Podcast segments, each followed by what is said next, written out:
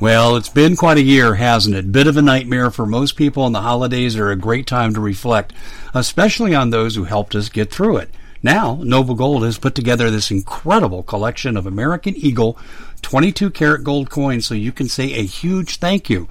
This could be a gift for you or for people you love.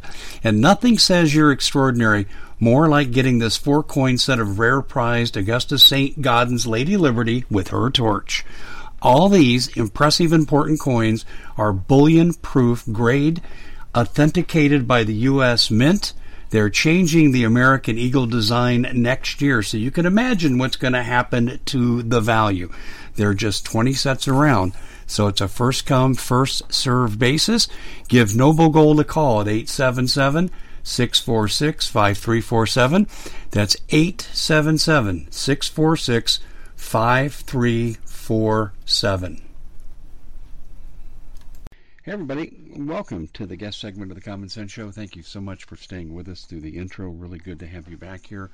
We have a terrific guest for you today, Jamie Walden, and we're going to explore a couple things. He was present in DC on the January 6th infamous date, and we're going to get his take on things. But I also want to spend some time on what he's been talking about a lot recently, which is defensive actions we're going to have to take. And I say we, meaning people who actually support this country, believe in the Constitution, believe in God, conservative values, believe in family, that we may have to take some defensive actions, and Jamie's going to address that. But before we go to Jamie, we got to pay some bills. And we're brought to you by, in this segment, well, the best storable food company in the world. And why do I say that? Because they are. They're the best priced, they have the most sales. Go to preparewithdave.com, you'll find that to be true.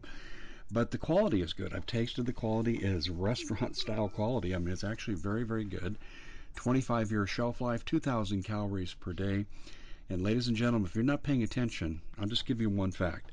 Bill Gates is now the largest owner of farmland in America. What could possibly go wrong, right? Your days of getting food are coming to an end. The dollar's in trouble, real trouble. The economy is in real trouble. Harry Dent says we're in the early stages of total meltdown and hyperinflation. When that happens, your ability to get anything is going to be in danger. And if you're short on the food end of things with what's coming up, you're going to be sorry. So please, please, if you don't buy from us, buy from somebody. But if you buy from us, go to preparewithdave.com. Additionally, ladies and gentlemen, you need to be concerned about water. The Naval War College says on the fifth day of a crisis, waterborne illnesses become the number one cause of death. And we want to help you avoid that. The Alexa Pure Pro water filter is generally considered to be the best water filter of its type out there. In fact, if you go to waterwithdave.com, they've got research to back that up. But more importantly, it's a great product, 40% off right now while supplies last. So we have the food, preparewithdave.com. We have the water, waterwithdave.com. And we hope that you take these warnings seriously, ladies and gentlemen. We're at a real pivotal point in history. Nothing is guaranteed. The just-in-time deliveries that keep the good products going to your stores, well, who knows how long that's going to last. So please take defensive action. In fact, that's going to be the theme of what we're going to talk about. Jamie, welcome to the show. I'm glad you could join us. Hey, Dave. Thanks for having me on again, brother. It's always good to chat with you. Oh, it really is. We got to do this more often. I mean, it's, you have so much insight, and I kind of get secondhand reports from our mutual friend, Bob Griswold, and you're just so on top of things here. But I'm really looking forward to this, because Americans really have a hard time believing that they're going to be an endangered species, true Americans. But before we go there, I'd like to get your take on what you saw and what you're able to share about your January 6th experience in the nation's capital. Yeah, absolutely. You know, I'll go into some of the details, you know, that I feel comfortable with going. I was out there with several other brothers. We felt prompted by the Lord, by brothers, I mean brothers in the Lord. You know, we felt prompted to go out there and really pray and intercede for the nation.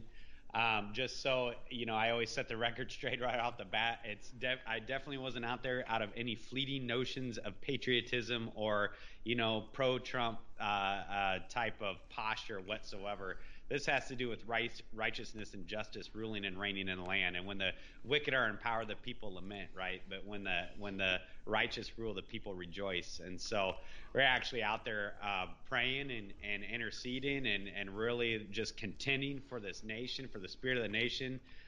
We know that when these Democrats take power, as if they don't already have enough of a perversion bloodlust for the flesh of children and of innocence and the destruction of the family and the tearing down of all things that would lead to even a fleeting sense of morality or what we would consider Judeo-Christian values, we absolutely know that as soon as they took power that they were going to go gangbusters. And sure enough, here we are, only, 3 months into it, and they've gone gangbusters. Imagine that.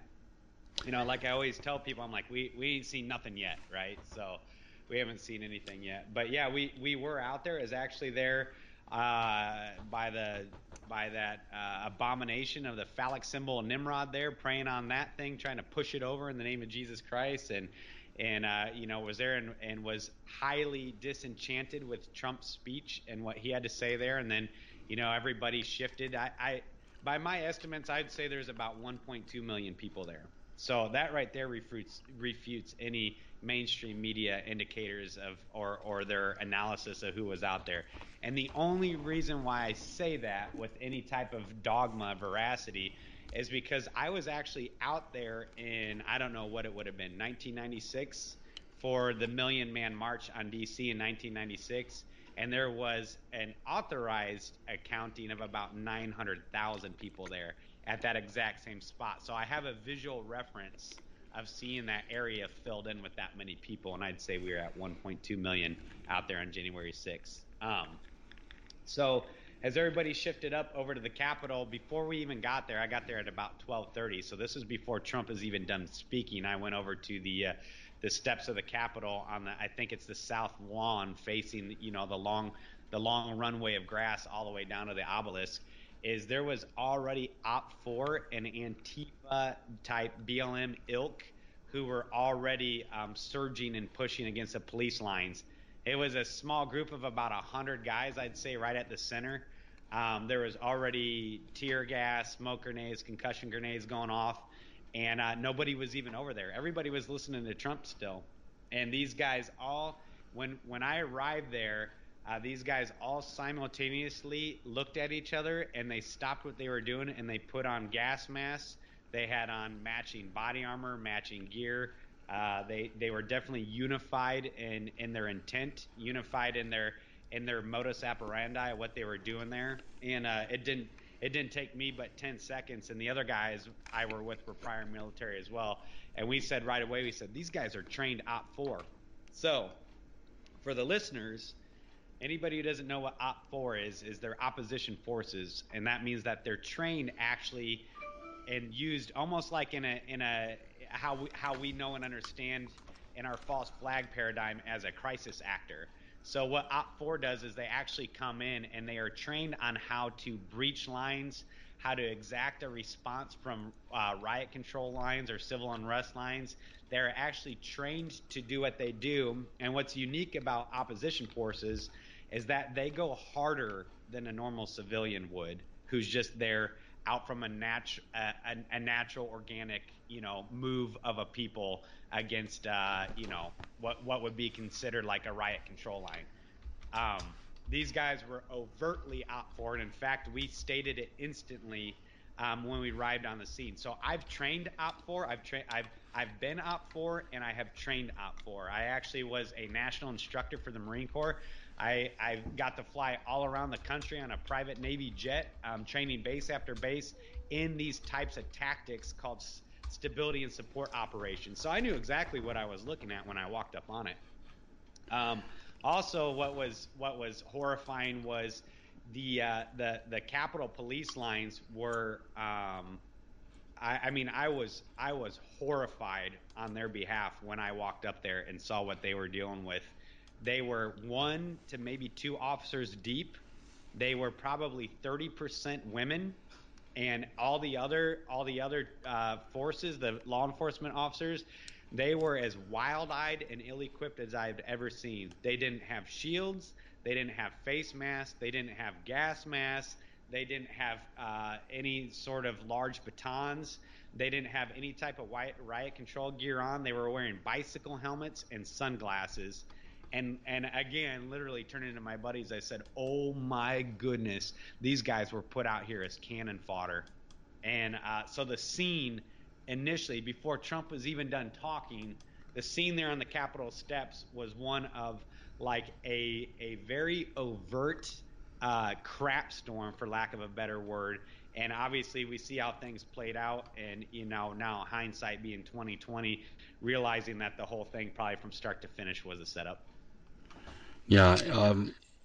So it's your conclusion that these well-trained insurgents were there to breach the Capitol in an attempt to frame Trump supporters.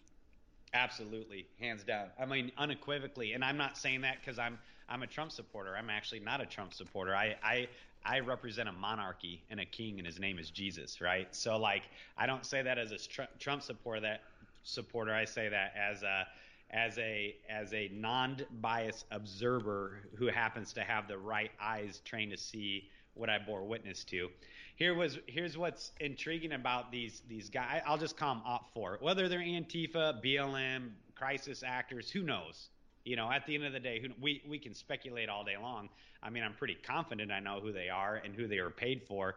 But they were unified. That's the most unique thing, is that they were unified. They were like a bunch of scrubby loser airsofter guys who had gone out and bought gear on Amazon the week before, the cheapest low-end gear to try to look tactical, and showed up out there with just a plan to just go gangbusters against these guys. And here's what I think was going on, and this is where the Lord intervened, and this is kind of where my role in the whole thing out there played, is they eventually snatched up two of these Capitol police officers and drugged them over the lines, and they pulled them into the center of their circle. And what I think was to monkey stomp them to death, because I could tell right away that they were doing everything possible, especially against these wild-eyed, you know, way outnumbered, fearful officers, to get these officers to act or fire on the crowd. That was their sole intent. It was almost as if they didn't actually want to breach the line. They wanted to push these guys to their limit with fear and with violence to get them to react. So I was standing off to the side with my buddies. We weren't anywhere near, you know, participating or active in any of the stupidness. I mean, that's not what we were there for. We were there to pray. But I happened to be about, I don't know, just standing off to the side, and I saw them snatch up two of the Capitol police officers and pull them over their lives and drag them into the center of their crowd and start working these guys with just demonic violence, for lack of a better word. And obviously that's when my background kicks in. Anybody who doesn't know me, I have a background in Marine Corps infantry, law enforcement, federal law enforcement, worked with the U.S. Marshal's Office. I've been a municipal police officer. I'm a paramedic. I'm a firefighter paramedic. I'm a rescue technician. So I've done disaster relief all around the world. I currently do some filming and stuff, expeditionary type stuff for a TV show, and you know, travel around and teach and speak and do these things. So anyways, that's my background, right? Yeah. So my training kicked in, and when I saw him lay hands on this cop, I immediately started charging through without hesitation, throwing blows on guys, and snatched up these cops by their body armor, because that when you see a man go down, especially in the military, you're going to fight to the death for him. So I grabbed him by his body armor and started dragging him back towards his police lines. As he's half unconscious, radios hanging off of him, handcuffs are being kicked around the ground. I mean, they were working the snot out of this guy, and so then the Antifa guy started working me, and I just kept dragging him by his body armor up the steps of the Capitol towards the police lines. But as soon as I got towards the police lines, all they saw was a guy laying hands to a police officer. So then I got the snot beat out of me from the Capitol Police too. So I got the beat down of a lifetime, and pepper sprayed and riot control sprayed, and bruises up and down my back and legs and everything else like that, until I turned over and was yelling at him that, you know, I'm blue, I'm blue, I'm blue. Like I'm police officer. I'm trying to help your guy, and they finally realized I was trying to help them, and they opened their ranks and let me drag them behind their police lines. So that at that point, I was standing on the top steps of the Capitol with the Capitol Police. So now I'm actually in the ranks with the Capitol Police, and I turn around and I'm facing the masses of people, and in particular this core group of, 50 to 100 Antifa guys that are the only ones, literally the only ones out of everybody there creating any problems. The only ones was this small group of cohesive moron, demonically inspired, whatever. I got all kinds of words for them. And I stood up there with the Capitol Police and basically preached a rebuke against them, and told them that they're not going to lay hands on any officers, and that's not what we're here for, and that's not what we represent, and these guys are doing their job, blah, blah, blah. So these Antifa guys instantly go, F you, then we're going to murder you, we're going to kill you, and they kind of went into that whole thing. So anyways, some more brawling ensued, and finally, they were way overpowering, and I just backed off to the side where I'd been in the first place. So I know that's a long-winded kind of Cliff Notes version, but at the end of the day, I don't know. I can only speculate, but I think their objective was to kill a cop to make the cops fire on the people so then they could justify a tenfold demonization of white conservative male Christians than what they have today. So for I know, because we were there praying and interceding, the Lord stopped that act of wickedness that they were trying to achieve. It's an amazing story. There are allegations out there that there was evidence that Capitol Police were compromised, opened barriers to allow these insurgents in to further the mayhem they were designed to create. Did you see anything that would suggest that's true? Yeah, we saw that, and we actually asked about it. We actually talked to cops offside about it. I'm pro law enforcement. I'm pro lawfulness. I'm completely anti lawlessness because the Lord is anti lawlessness, and we did see it. Like I said, it was very overt how thin their lines were, how ill-equipped they were, how wild-eyed they were. I did see Capitol Police officers remove barricades and say that you can come up here, you can come this way. I saw them directing the traffic of the masses of what would be, Trump supporters. I don't even want to call them Trump supporters. I would say half the people there were Trump supporters. The other half were there because they just want our nation to be ruled by justice and goodness, right? It had nothing to do with Trump. It was just basic. They want good things to occur in their nation. Well, and, let me share with you what. I absolutely did bear witness to that, and I couldn't piece it together. And I, again, talking to my buddies there, I said, look, because we're watching, we're just standing back watching this thing, and I go, look, they just got the stand down order. So I saw a couple of what would be their officers who were in no riot control gear, who were in nothing, standing back behind the lines. And you'd see them get a command and then go over and tap the leader of the control line, and then they would just part. They just parted their control lines and let everybody through. So I watched that happen in real time. That is just an amazing account. What did the officers who let you in and realized you were a supporter? What do they feel about the officers who compromised their office, their position, to allow these thugs to breach the Capitol? Yeah, I don't know. It's hard to know and understand. I mean, just another detail. Like as I dragged that Capitol Police officer back up the lines, I saw that his radio, his handcuffs, and his badge were being kicked around on the ground in the scrum pile fray that was going on. And so as soon as I got him up and through, his ranks, and I could see that the Antifa guys didn't realize that stuff was on the ground because I had the vantage point. And so I literally had to charge back in, throwing blows to grab his gear, because I knew now they could use that to exploit, the Capitol or to exploit the Capitol Police. So I got my hands on the badge and the radio, and took some more blows for it, but got it back up to the police lines and handed it. I could tell who was in charge of their riot control line, and was like, here, you guys lost a badge, you lost a radio. Make sure these guys don't get their hands on it.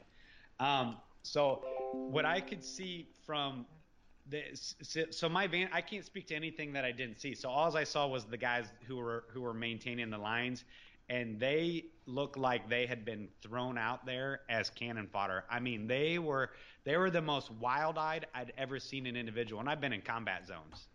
And these guys, you could tell, like, they thought it was going to be their last day on earth. Do you think they were drug-induced, like with meth or something like that? No, I think they were actually legitimately scared to death. I think they got put out there not knowing who, what, where, when, why, and they were just told to go out there, and they were – I actually – speculation. This is speculation, ladies and gents. I think that they were put out there to be overrun and to be hurt badly for the optics. I think it was all set up from the optics, whether or not their leaders were complicit.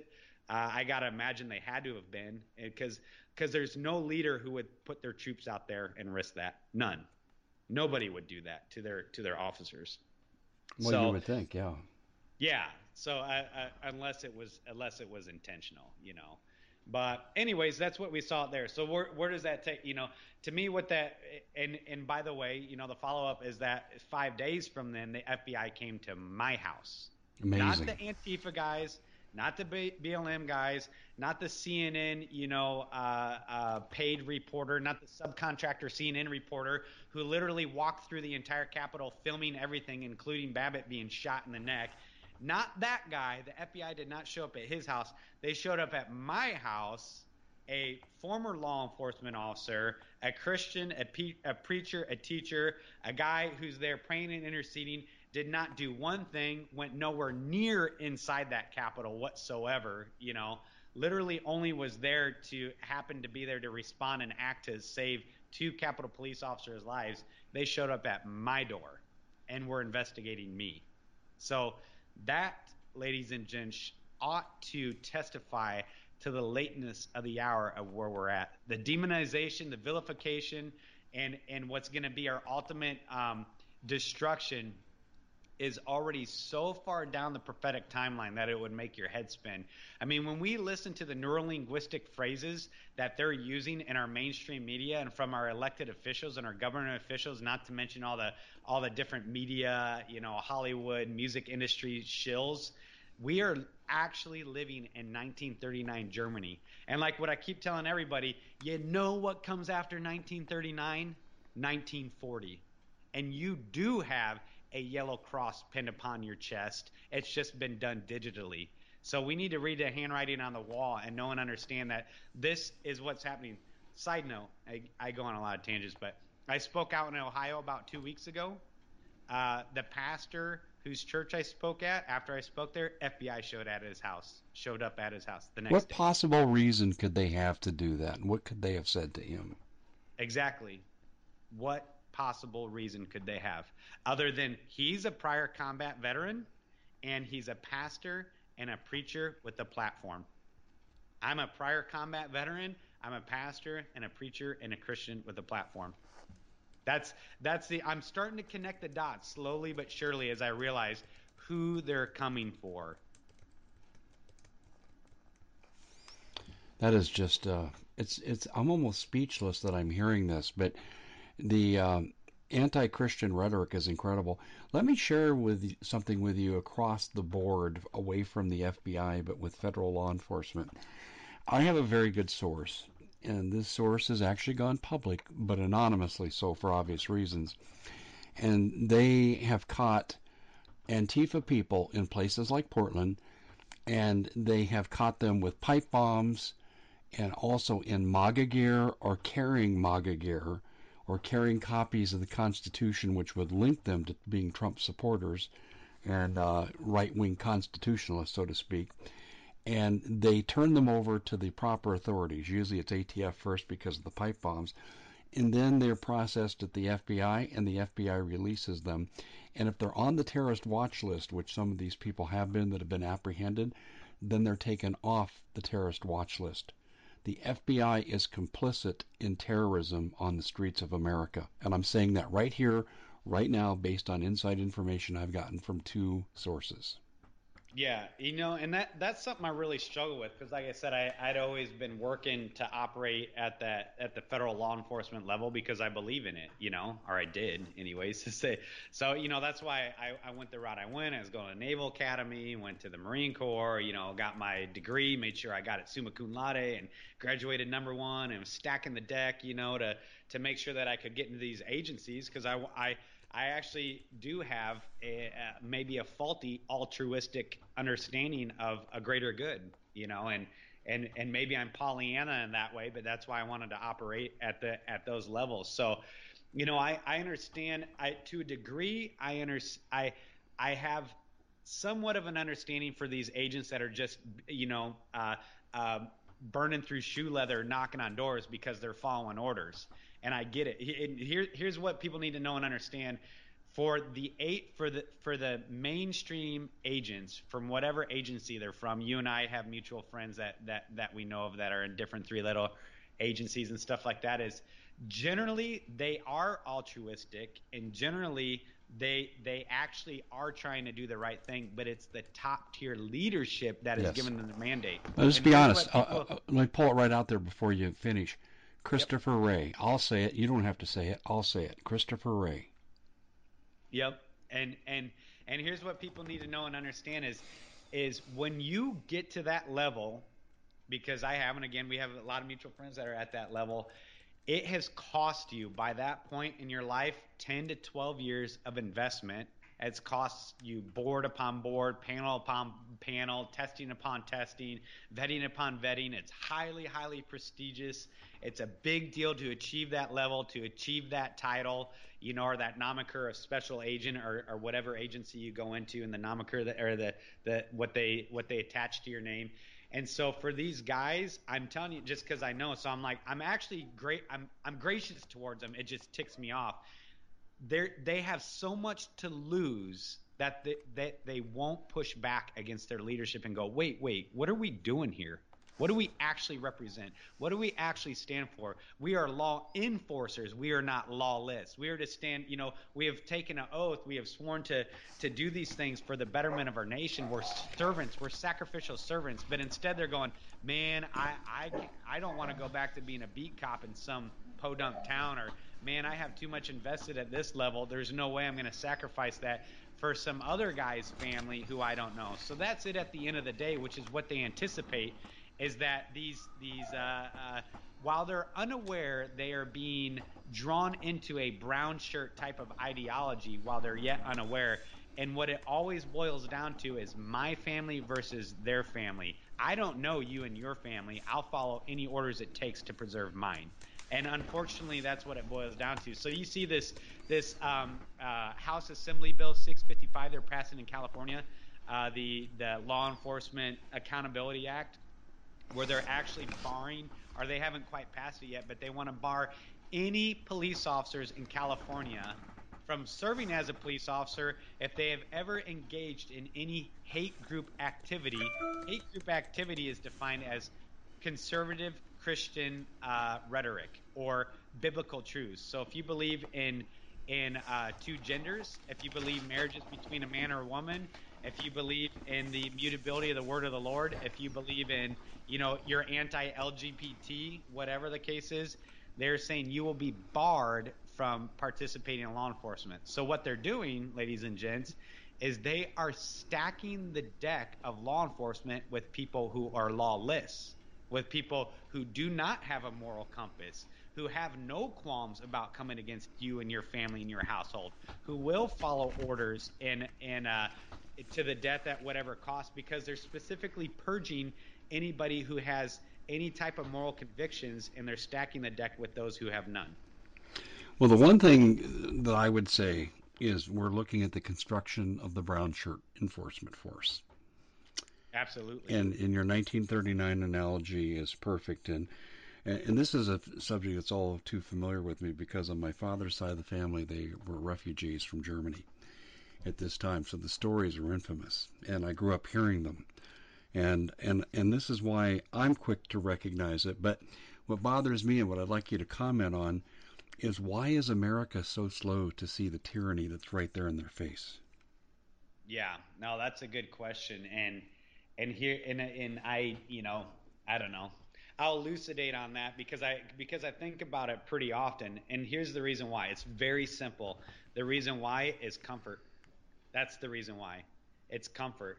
I have too much to lose, and actually this is one of the strategic tactics that the Luciferian elite know and understand about the middle class is they have too much to lose.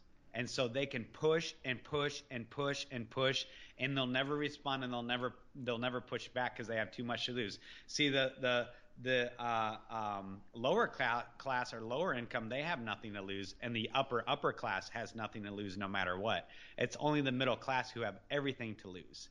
And so as soon as you step up or stand out or speak out or do whatever the case is, you will lose everything. And so even as something so simple as abiding by the ridiculousness of the faulty science and the mass mandate and the forced vaccinations in America, even a patriotic middle-class American, they will go along to get along so long as they can retain some semblance of the normalcy of the comfort that they get to have. So they don't care if you – I got kicked out of a restaurant yesterday because they wanted my kids to put a mask on to walk 6 feet to the table. And I said, you're out of your stinking mind. I said, the table's right there. He goes, you have to wear a mask, sir. You have to wear a mask. And I go, I absolutely will not subject my children to your traumatic mind control based tactics. And he goes, it's not mind control, sir. And I go, well, we'll be leaving. So most people they would say, it's fine, whatever. I'll wear a mask this 6 feet so long as I get to keep eating in the restaurant that I like. And so what it actually boils down to is people are lovers of self. They're lovers of pleasure rather than lovers of God, right? They're proud, they're boastful, they're arrogant, they're like the laity in church age. It's a spirit of the age. The spirit of the age is narcissism. The spirit of the age is self-indulgence. It is self-validation. It is virtue signaling. The spirit of the age is actually a lover of self. So why would they ever push back, no matter what the costs are? Well, for a lot of federal law enforcement, what I hear from them, I say, why do you keep serving Satan? And your leaders are satanic. And their answer is, I'm only 2 years away from retirement. Yep. Hear that all the time. I hear that all the time. It is pension, which comes back to comfort. So that's what I boil it down to is it's pension-based. I saw that in the different organizations that I've been a part of, is that every single thing was centered on that pension. It was like a golden carrot being dangled in the face of all men at all times, of all leadership, to do whatever it took, no matter how compromised they were and no matter how far it went against their convictions. That pension and the idea of reduced cost of health care is what they all are willing to actually would put you on boxcars for in order to retain that pension. And that's why I say at the end of the day, their mentality is it's my family or your family. I'm always going to preserve my family. And so it's really simple. Really, when you think about it, it's the simplicity of the carnality of man. It's the simplicity of the psychology and sociology of men. It's my family versus yours. I'm going to carry out orders so that I can go home today to my family and they're not under threat of persecution. And 18 and 19-year-olds don't have as much to lose, but the Pentagon is now working on them as they have announced that they're invoking an anti-conservative, anti-Trump supporter, anti-Christian platform, and they're indoctrinating their soldiers saying, if you participate in these activities, you're going to get court-martialed. Are you familiar with this? I am familiar with that, and like I said, that's also what they're trying to do at the local level with law enforcement. So you and I talked off air about, I was on the US National Holocaust Museum's website the other day, and they have these watchdog groups. They're global. They're these NGO watchdog groups that look for the warning signs of impending genocide. Okay, this is their official stance. So they have these algorithms that they plug in sociological, economic, governmental, geostrategic, militaristic, rhetoric, ideological things that are going on in nations or in people groups around the world. They throw it into this computer system, and it spits out when when there is an impending genocide that's about ready to take place, right? So they have these warning signs of impending genocide. When you go to the US National Holocaust Museum and these NGOs and you look at their warning signs of their algorithm, we here in the United States of America have checked every single box in the last 3 months. Mm-hmm. I probably have written a dozen articles along those lines too. I hear what you're saying, and I've looked at Cohen's 8 stages of genocide. We match that, and by every measure. You know, one of the things, and then I want to get to the concealment part of this, but I wanted to just get your reaction to one thing, is we know the Ninth Circuit Court of Appeals recently said you do not have the right to conceal carry or open carry a firearm. So they've effectively gutted about half of the Second Amendment with one fell swoop. And I know you're probably familiar with the University of Hawaii Democide Project that looked at 16 genocides in the 20th century, and they were all preceded by gun confiscation. Do you think we're close to being the 17th nation? Yeah, here's a way I see and understand it in our nation. I am familiar with that University of Hawaii study on democide, you know, and here's a particular side note tangent, which I'm really good at tangents. Particular side note is they were actually all preceded by nationalized health care. And then through healthcare and through the greater good of the society, through quote unquote healthcare, came gun confiscation. Every single one of them. Yeah, and we're doing the same thing now. Your doctor is now going to be required to report you. Yep, it was healthcare, and then the gun confiscation came through a back door through the healthcare. So you know, we saw them working hard at that infrastructure with Obamacare. That was the sole purpose of Obamacare, besides gutting the middle class, which is what we see going on now. This is the death nail in the coffin, is this coronavirus, is to strip away any form of independence and the ability to be entrepreneurial and earn an income and be self-sustaining. You cannot be self-sustaining in the globalistic Luciferian government that they need to erect. You must be dependent on them for all things, right? Hence the slow, passive rollout of a universal basic income through COVID, through your COVID hush money that you're getting every month. This is a universal basic income being rolled out in real time, again, while you're unaware, like a frog in a pot of boiling water. Wow. But the gun confiscation thing in America, I personally don't think they'll ever get to the point where they can actually confiscate them, where they'll go door to door. They'll do their best, but I think what they're anticipating is more so the demonization of guns and the dry up of ammo, so that they're just paperweights, which is one of the things that they've been doing.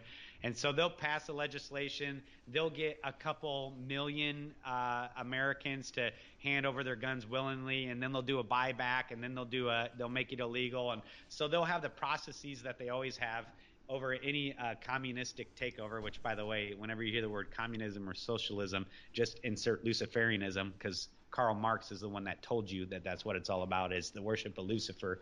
But I don't know if they'll ever get to the point of door-to-door confiscation. What I do see coming next, though, and you hinted at this, is a massive purge or pressure, a purge by default because of the pressure being put on all manner of law enforcement or agency employees who are not going to toe the line with their agenda.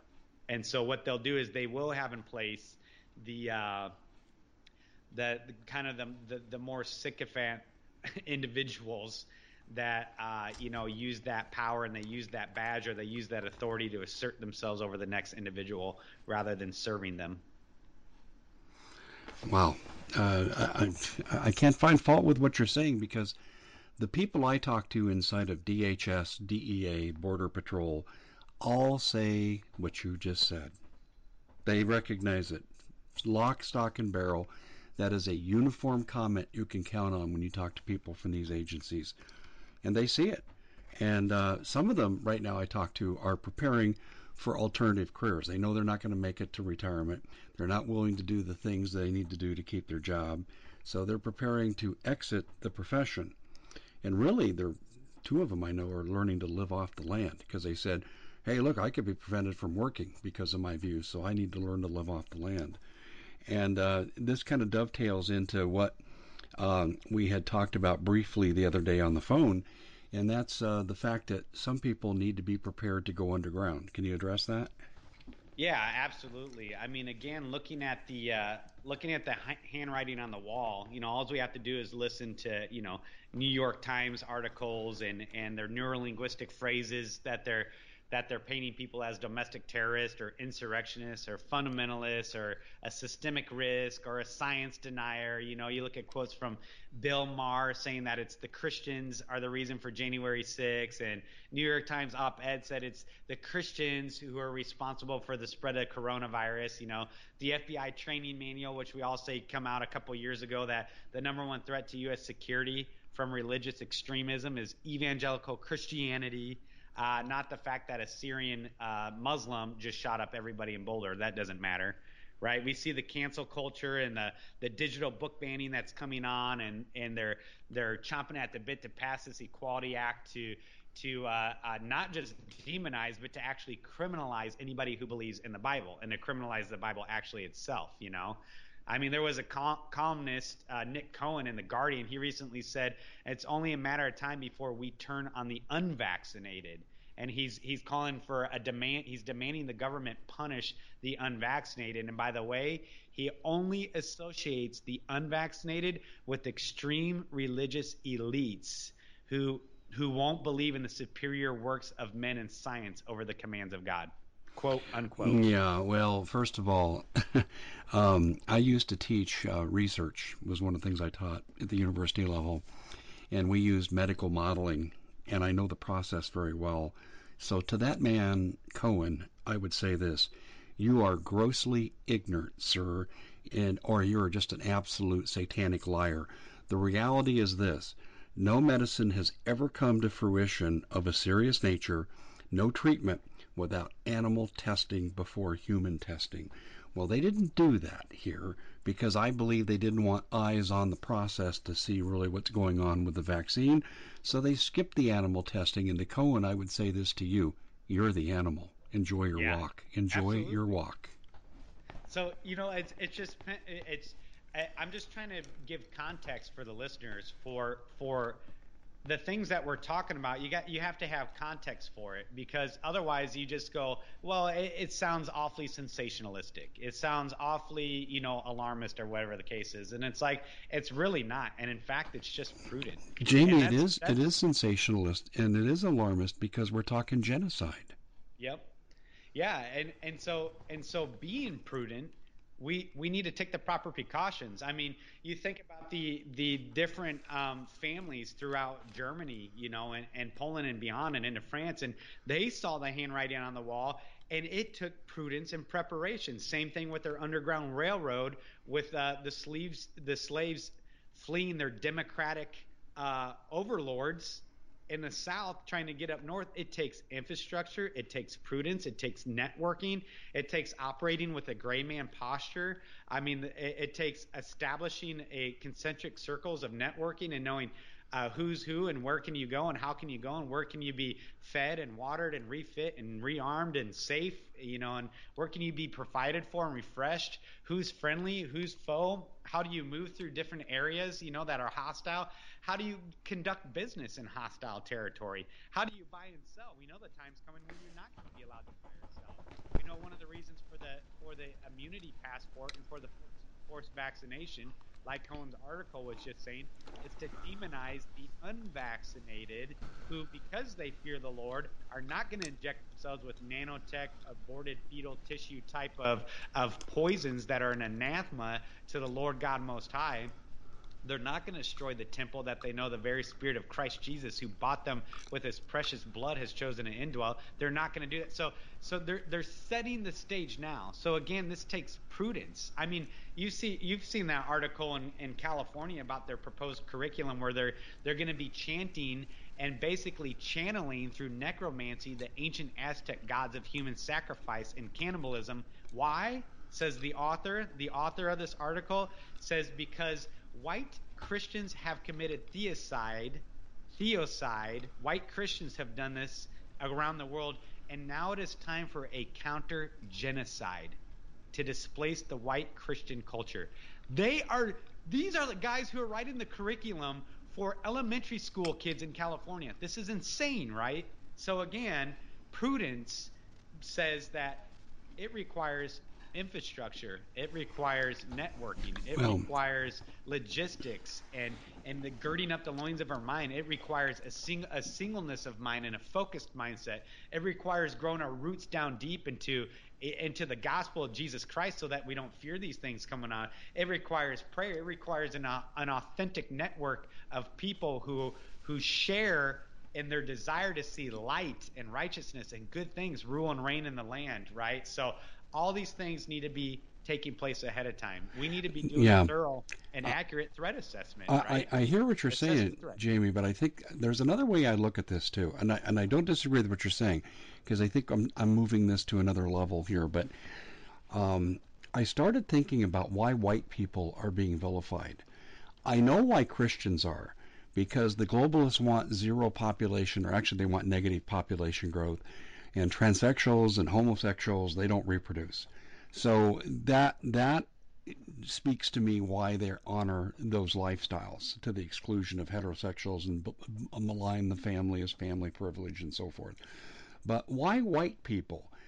And I started thinking about this, and right or wrong or indifferent, the power structure of this country historically and still is to a large extent white people.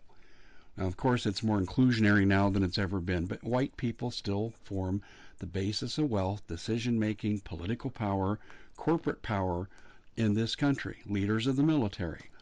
And if you're going to take a country down and destroy the culture, and we're going through cultural destruction right now, you also have to go after the power structure, which are the white people. That's why I think they're targeted.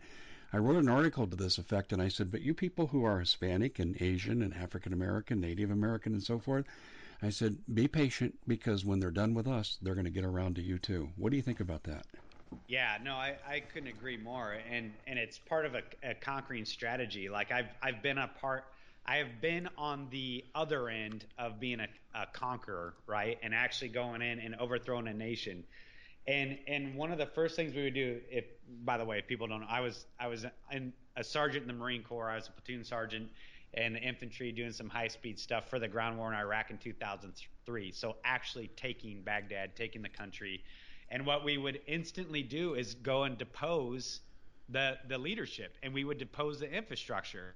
Now, in our stance, we're a little bit different than the true nature of a conquering army. We were a mix of liberators more than anything. But historically, whenever a conquering army comes into an area, not only do they overthrow it by militaristic force, but they force assimilation and they force a degeneration of the long-held culture and beliefs. Look at all of Central and South America. If you were caught speaking your native dialect and not Spanish, you were put to death. If you were caught wearing your native garb or any type of jewelry or adornments, you were put to death.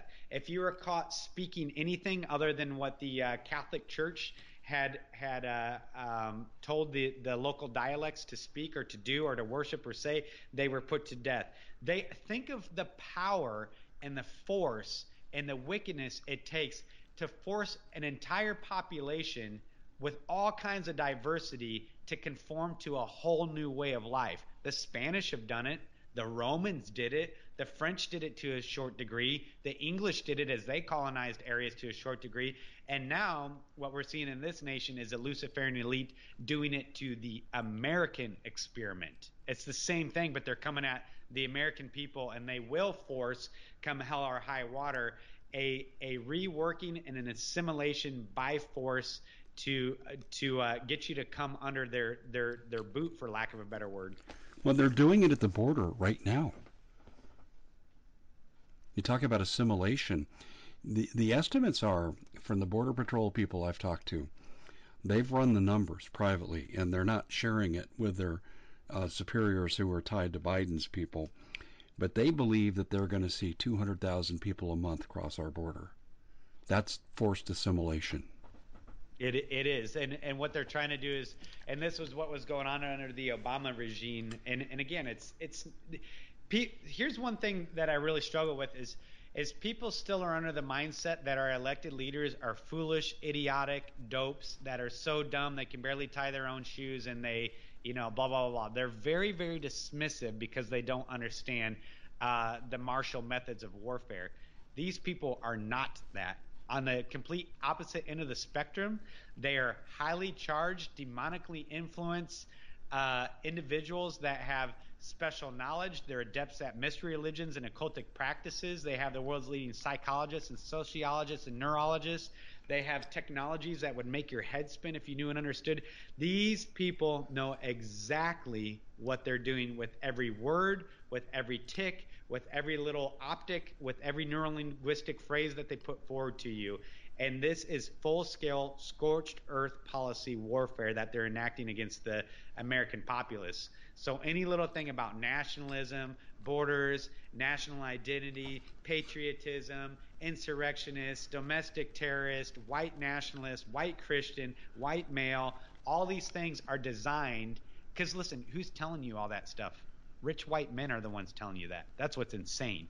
They're the puppets. Men are the ones demonizing men, white male men in America because they're taking you somewhere and they have been promised a seat at the table. Exactly. So they want to see you all be massacred, but they themselves will be spared because they're servants of an enemy far greater than what they will not be spared, because they are clearly the brown shirts.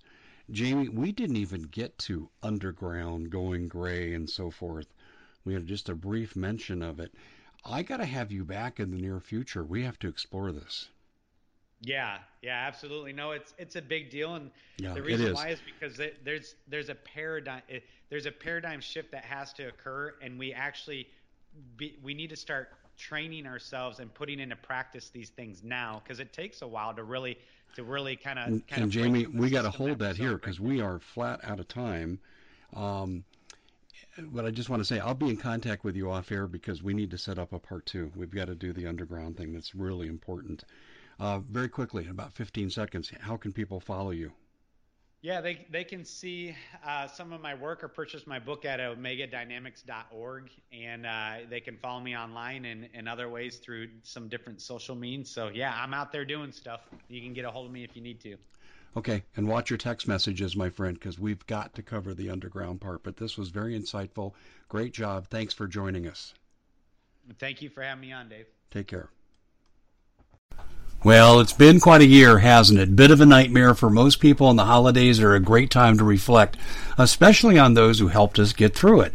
Now, Noble Gold has put together this incredible collection of American Eagle 22-karat gold coins, so you can say a huge thank you. This could be a gift for you or for people you love. And nothing says you're extraordinary more like getting this 4-coin set of rare prized Augustus Saint-Gaudens Lady Liberty with her torch. All these impressive, important coins are bullion-proof grade, authenticated by the U.S. Mint. They're changing the American Eagle design next year, so you can imagine what's going to happen to the value.